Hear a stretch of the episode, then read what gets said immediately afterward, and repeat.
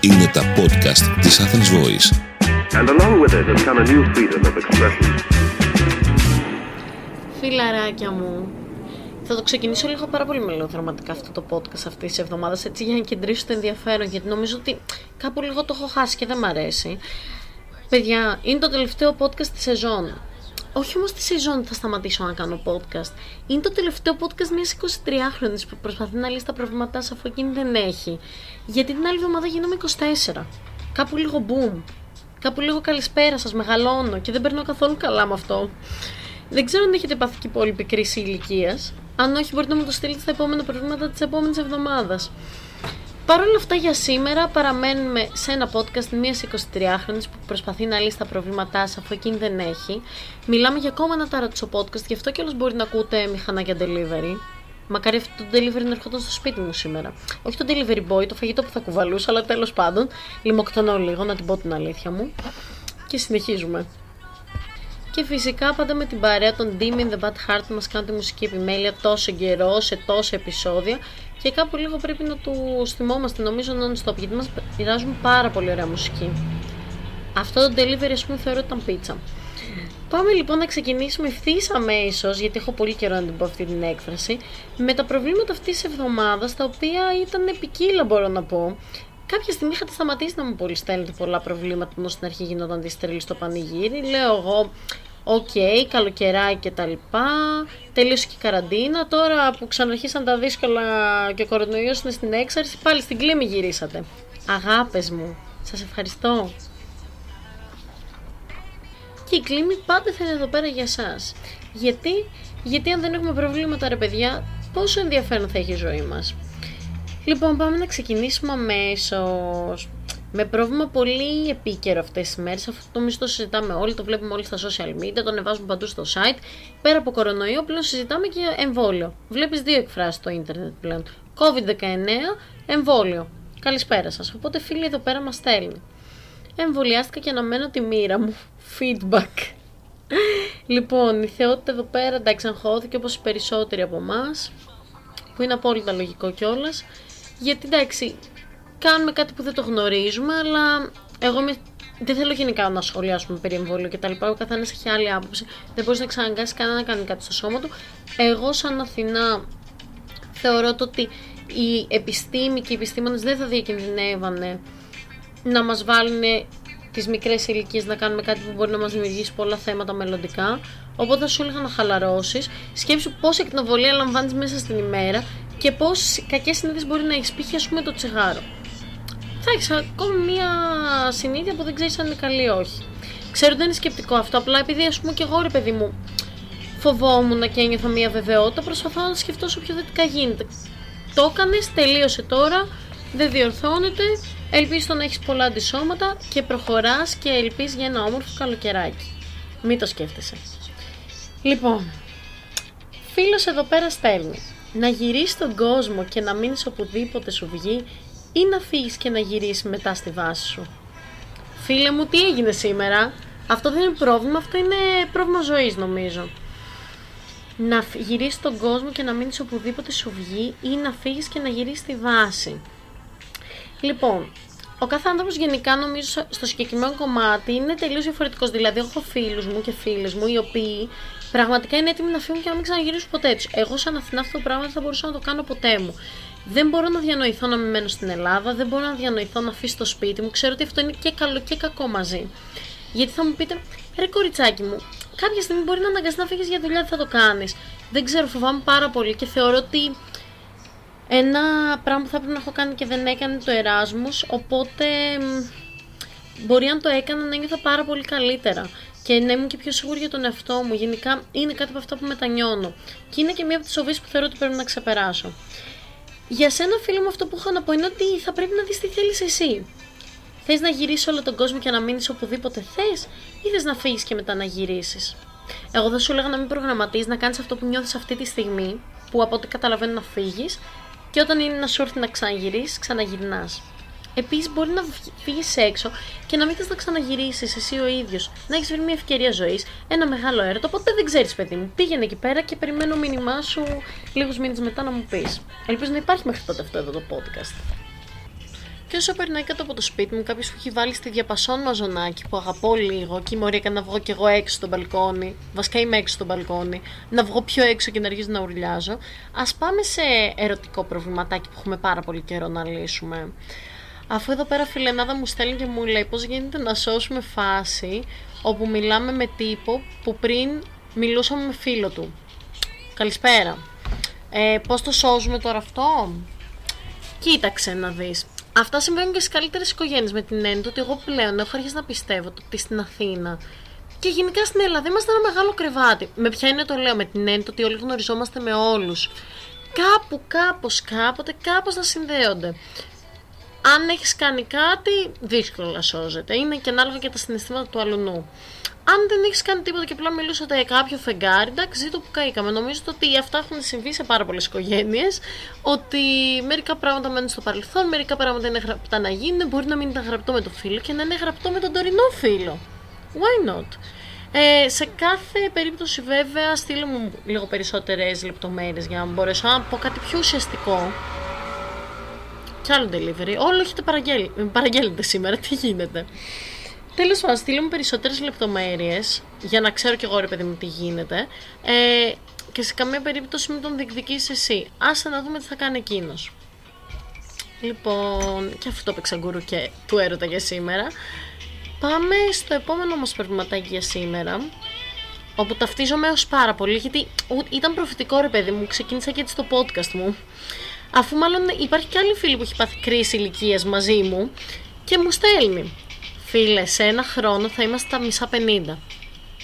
Τώρα δεν έχει σοκαριστεί κανένας, ας πούμε, θέλετε να μου πείτε. Ε, ότι έχουμε φτάσει 24. Εγώ την άλλη εβδομάδα γίνομαι 24. Που εγώ θυμάμαι τι έγραψα στις Πανελίνε πριν 6 χρόνια. Έδωσα Πανελίνε πριν 6 χρόνια. Δεν είμαι καλά, δεν πρέπει να μιλάω σήμερα. Κοιτάξτε να δείτε. Ε, το τσότσο μου εγώ το έχω φάει με την ηλικία μου, να την πούμε την αλήθεια μου. Θα γυρίσει βέβαια τώρα και θα μου πει καμία γειτόνισσα μεγαλύτερη από μένα ή καμία φίλη και θα μου πει Κοριτσάκι μου, τι να πούμε κι εμείς μπορεί να είμαστε 30 ρε παιδί μου. Εγώ εκεί που έχω καταλήξει τελικά είναι ένα. Είναι στο ότι είμαστε η ηλικία που θέλουμε να δείχνουμε. Δηλαδή, αν έχεις καρδιά μικρού παιδιού ή αν ας πούμε έχεις, θες να να μένεις ρε παιδί μου και να κάνεις πράγματα, να είσαι δραστήριος και να μην φαίνει τη ηλικία σου, θα φαίνεσαι λες και είσαι πάντα 20. Και εγώ μπορεί να λέω τώρα το ότι είμαι 24, αλλά δεν νιώθω 24, νιώθω πολύ πιο μικρή. Και αυτό είναι και όμορφο κιόλας. Γιατί, γιατί δεν είναι ότι δεν αποδεχόμαστε την ηλικία μας, είναι ότι όμως δεν θέλουμε να επαναπαυτούμε στο να φαινόμαστε μεγάλοι. Δεν είναι κακό να φαίνεσαι μεγάλος ή να είσαι μικρός. Γενικά η ηλικία είναι κάτι πάρα πολύ υποκειμενικό. Σημασία έχει τα δικά σου θέλω και τα δικά σου πιστεύω την τωρινή στιγμή. Που ανάλογα με την ηλικία βέβαια αλλάζουν, αλλά δεν παίζει ρόλο. Στο... Δεν πρέπει βασικά να λέμε την ηλικία, πρέπει να λέμε τι θέλουμε. Και εκεί πέρα να τελειώνει το θέμα. Σε άλλα νέα, όταν ξανασβήσω την τούρτα μου, θα σου στείλω μήνυμα φιλέ να μου έχει στείλει εδώ πέρα να μου παρηγορήσεις. Γιατί τώρα μου κάνεις την καρδιά περιβόλη. Και πάμε κατευθείαν σε άλλο θέματα για σήμερα, ποδοσφαιρικό. Αφού μας στέλνουν εδώ πέρα, έπεσα σε κατάθλιψη που το πήρε η Ιταλία. Λοιπόν, δεν θέλω να γίνουν φανατισμοί εδώ πέρα και να αρχίσω να μου στέλνουν μηνύματα ε, τι είπε για την Ιταλία και θέλαμε την Αγγλία και ήθελε την Αγγλία και δεν ήθελε και το ένα και το άλλο. Δεν θέλω τέτοια. Εντάξει, γενικότερα νομίζω ότι περισσότεροι στα αθλήματα ψιλοπαθιαζόμαστε, ρε παιδί μου. Το Euro κιόλας εντάξει είναι πολύ μεγάλος θεσμός. Οπότε πάει λίγο περισσότερο το πάθος μαζί με τον αθλητισμό και ούτω καθεξής. Εντάξει, ένας αγώνας ήταν, ένα Euro ήταν, τελειώνει το θέμα εκεί και πάμε στο επόμενο. Επίσης, εγώ έχω να πω σε αυτό το σημείο ότι μάλλον είναι η χρονιά της Ιταλίας, γιατί κέρδισε και Eurovision, κέρδισε και Euro. Αλλά έτσι είχε γίνει και με εμάς και μετά ήταν τα μνημόνια. Οπότε καλή επιτυχία. Και πάμε λοιπόν στο επόμενο προβληματάκι μας. Ε, όπου τώρα σκέφτομαι να το λύσω, να μην το λύσω. Ε, μας, τέλος πάντων θα το απαντήσω. Μας στέλνει εδώ πέρα φίλος και μας λέει ποια είναι η γνώμη σου για το food fetish. Ωραία. Ε, δεν είστε στο podcast της Κίκης και του Κατινάκη, αλλά θα δώσω την καλύτερη δυνατή εξήγηση που μπορώ να δώσω. So, κοιτάξτε, τα φετίχ γενικά νομίζω είναι κάτι πολύ υποκειμενικό. Δηλαδή, κάποιος άνθρωπος μπορεί να έχει άλλα φετίχ, κάποιος άλλος να έχει άλλα. Αν συνεπάρξουν μαζί να μην κολλάνε καθόλου, αλλά αν συνεπάρξουν με άλλους με άλλους ανθρώπους τέλος πάντων, να μπορούν να τα πηγαίνουν τέλεια στο ερωτικό κομμάτι. Ε, εμένα δεν είναι το καλύτερό μου. Αλλά έχω ακούσει πάρα πολλούς ανθρώπους που έχουν food fetish. Αυτό σημαίνει ότι η κοπέλα. Πω, πω, μαλάκα, η κοπέλα θα πρέπει. Έβρισα, συγγνώμη. Η κοπέλα, αυτό σημαίνει ότι θα πρέπει να έχει συνέχεια βαμμένο νύχι κιόλας. Ρωτάω κιόλας γιατί εγώ, ας πούμε, λόγω βόλη δεν τα βάφω κιόλας περισσότερες φορές. Καταλαβαίνετε. Εντάξει, δεν κατακρίνει ποτέ κανένας τίποτα. Στον έρωτα, νομίζω, όλοι έχουμε την αντιμετώπιση το ότι όλα είναι δεκτά. Με ένα όριο φυσικά. Ε, όταν το ξεπερνάμε αυτό το όριο ή όταν κάνουμε τον άλλο νιωθιάσμα, όχι εννοείται. Ε, και βλέπεις αν θα το ανοιχτεί κάποιος που, είσαι, που έχεις τέλος πάντων φετίχ με τις πατούσες, σε πατουσιάρης. Ε, αν κάποιος δεν το δέχεται, σημαίνει ότι δεν ταιριάζεται. Και τελειώνει εκεί πέρα το θέμα. Με μένα, μάλλον δεν θα ταιριάζεις. Στείλτε μου τις απόψεις σας για αυτό το θέμα, με ενδιαφέρει πάρα πολύ έτσι να, να κάνουμε και μερικές εντρυφήσεις ρε παιδί μου σε τέτοια ζητήματα. Παιδιά, το έχετε παρατηρήσει ότι σήμερα δεν μιλάω πολύ καλά, δεν ξέρω γιατί είναι από την κούραση, δεν έχω ιδέα.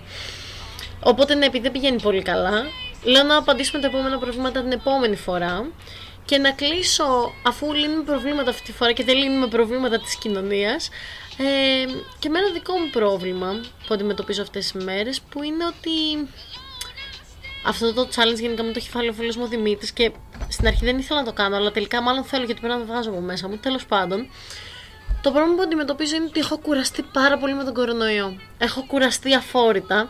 Έχω κουραστεί να κάνω προγραμματισμούς και αν βγαίνουν. Έχω κουραστεί να νιώθω ότι παίρνω λίγο τη ζωή μου και μετά μου την ξαναπαίρνουν. Γενικά έχω κουραστεί. Και αφορμή ήταν, ας πούμε, τα γενέθλιά μου που ήθελα να κάνω κάτι και να περάσω όπως θα θέλω εγώ και δεν μπορούσα. Που εννοείται θα πήγαινα να κάνω καμιά τρέλα, αλλά μου λείπει η ζωή μου, ρε παιδί μου. λείπει να βγω με την ησυχία μου χωρίς να σκέφτομαι. Μου λείπει να ανοίγω την τηλεόραση και να μην ακούω 3.000 κρούσματα. Θέλω να ανοίξει την τηλεόραση μου και να πούνε δεν υπάρχει κορονοϊός, ήταν όλα ένα ψέμα. Και τελείωσε. Τέλος πάντων, το είπα και ξεθύμανα. Ε, σε αυτό όμως το σημείο πρέπει να πω ότι και το λέω και στον εαυτό μου για να το ακούω. Ότι ρε φίλε, δεν πρέπει να είμαστε χάριστοι. Έχουμε την υγειά μας. Κάποιοι άλλοι εκεί έξω δεν την έχουν. Ή κάποιοι άλλοι εκεί έξω έχουν ανθρώπους που τους αγαπάνε και αυτοί οι άνθρωποι πονάνε. Και δεν, πρέπει να το σκέφτομαι, ρε παιδί μου, όταν κάθομαι και γκρινιάζω για βλακίες για τα γενέθλιά μου, για τι θα κάνω στα γενέθλιά μου. Τέλος πάντων, αυτό είναι το κοινωνικό μήνυμα που περνάω για σήμερα, ότι όταν γενικότερα μιλάμε, δεν σας λέω να σκεφτόμαστε πάντα το χειρότερο, σας λέω όμως να είμαστε ευγνώμονες για αυτά που έχουμε, γιατί και αυτά είναι πάρα πολύ σημαντικά. Γιατί μπορεί κάποια στιγμή να μην τα έχεις. Και τότε να καταλάβεις ότι δεν είναι τόσο αυτονόητα και να παθαίνεις σκοκομπλόκο. Σωστά. Ήταν ένα ακόμα Clemens Pod. Ήταν ένα ακόμα Clemens Pod που είμαι ακόμα 23. Την άλλη εβδομάδα δεν θα είμαι 23. Και ήταν ένα Clemens Pod με όλη μου την αγάπη. Προσπάθησα για άλλη μια φορά να λύσω το πρόβλημα και φυσικά σας περιμένω την επόμενη εβδομάδα να μου στείλετε και άλλα προβλήματα, να τα λύσουμε όσο καλύτερα μπορούμε, χωρίς να είμαστε ψυχολόγοι, χωρίς να έχουμε επιτυχία. Δεν μας ενδιαφέρουν αυτά. Τα λύνουμε από την καρδιά μας. Θα συμφωνήσουμε, θα διαφωνήσουμε, θα μας ακούσετε, θα μας ακούσετε, δεν πειράζει. Στο χέρι σας είναι και στο χέρι μας είναι. Να χτίσουμε μια όμορφη σχέση. Αυτό είναι το σημαντικό όμως. Σας περιμένω την επόμενη Τετάρτη για ακόμα μια φορά στις πλατφόρμες της Athens Voice και μέχρι τότε σας στέλνω πάρα πολύ αγάπη από την όμορφη μου ταράτσα. Η Λία τώρα μπορεί να πέσει το outro και να αναπνεύσω. Ήταν ένα podcast από την Athens Voice. Μπορείτε να ακούσετε τα podcast της Athens Voice στο athensvoice.gr και στο Spotify, στο Apple Podcast και το Google Play Music.